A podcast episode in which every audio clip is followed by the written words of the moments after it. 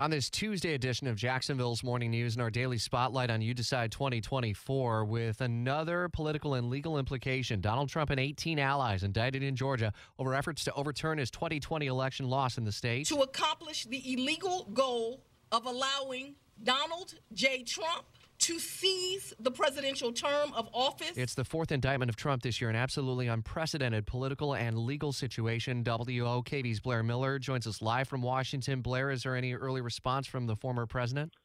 Uh, so, Rich, uh, the former president is calling this investigation a quote witch hunt. We've heard him say that time and time again. But in a post on the social media site, he questions why an indictment didn't happen two and a half years ago. Trump says he believes prosecutors wanted to do this right in the middle of his 2024 presidential campaign. This 41 count indictment that spans 98 pages outlines allegations against the former president and 18 of his allies, as you mentioned. But Trump is facing charges of racketeering, violating the oath of office, and other counts in a bid to overturn his defeat there in Georgia.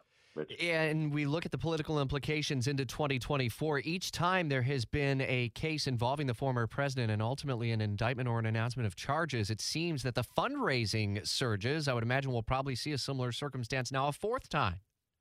Yeah, it certainly seems like that. It, it certainly has helped him when this has happened, and he's uh, he and his team have been really quite meticulous in how they respond to this and how he shows up at court and and what he does. Because in many of these cases, he's had a choice whether he needs to be there in person or not. But everyone so far, he's chosen to be there in person. He has until the 25th by noon on the 25th to turn himself in there in Georgia. As do the conspirators. And another note, and our former colleague Jamie Dupree pointed this one out, so I pulled it aside uh, to bring it back up again. The federal January 6th indictment had six unnamed co conspirators.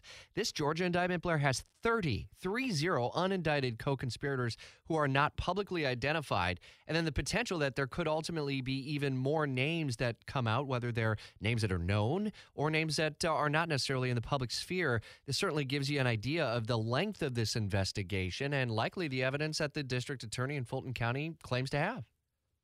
Absolutely. You know, some of the other defendants that we do know the names of include former White House Chief of Staff Mark Meadows, Trump's personal attorney Rudy Giuliani, Trump administration Justice Department official Jeffrey Clark, who advanced the then president's efforts to undo his election loss in Georgia. But as, as you pointed out, a lot of people involved in these cases, and hearing from the DA, it sounds like with those 18 people that she is going to try this case all as one. You know what's coming up in five months? Iowa caucuses, man. it's getting busy, isn't it? Wow, it has just been fascinating to see, and that's why we're committed to updating you every day. And you decide 2024, continuing live team coverage. WOKV's Blair Miller, part of our team in Washington. Always appreciate it.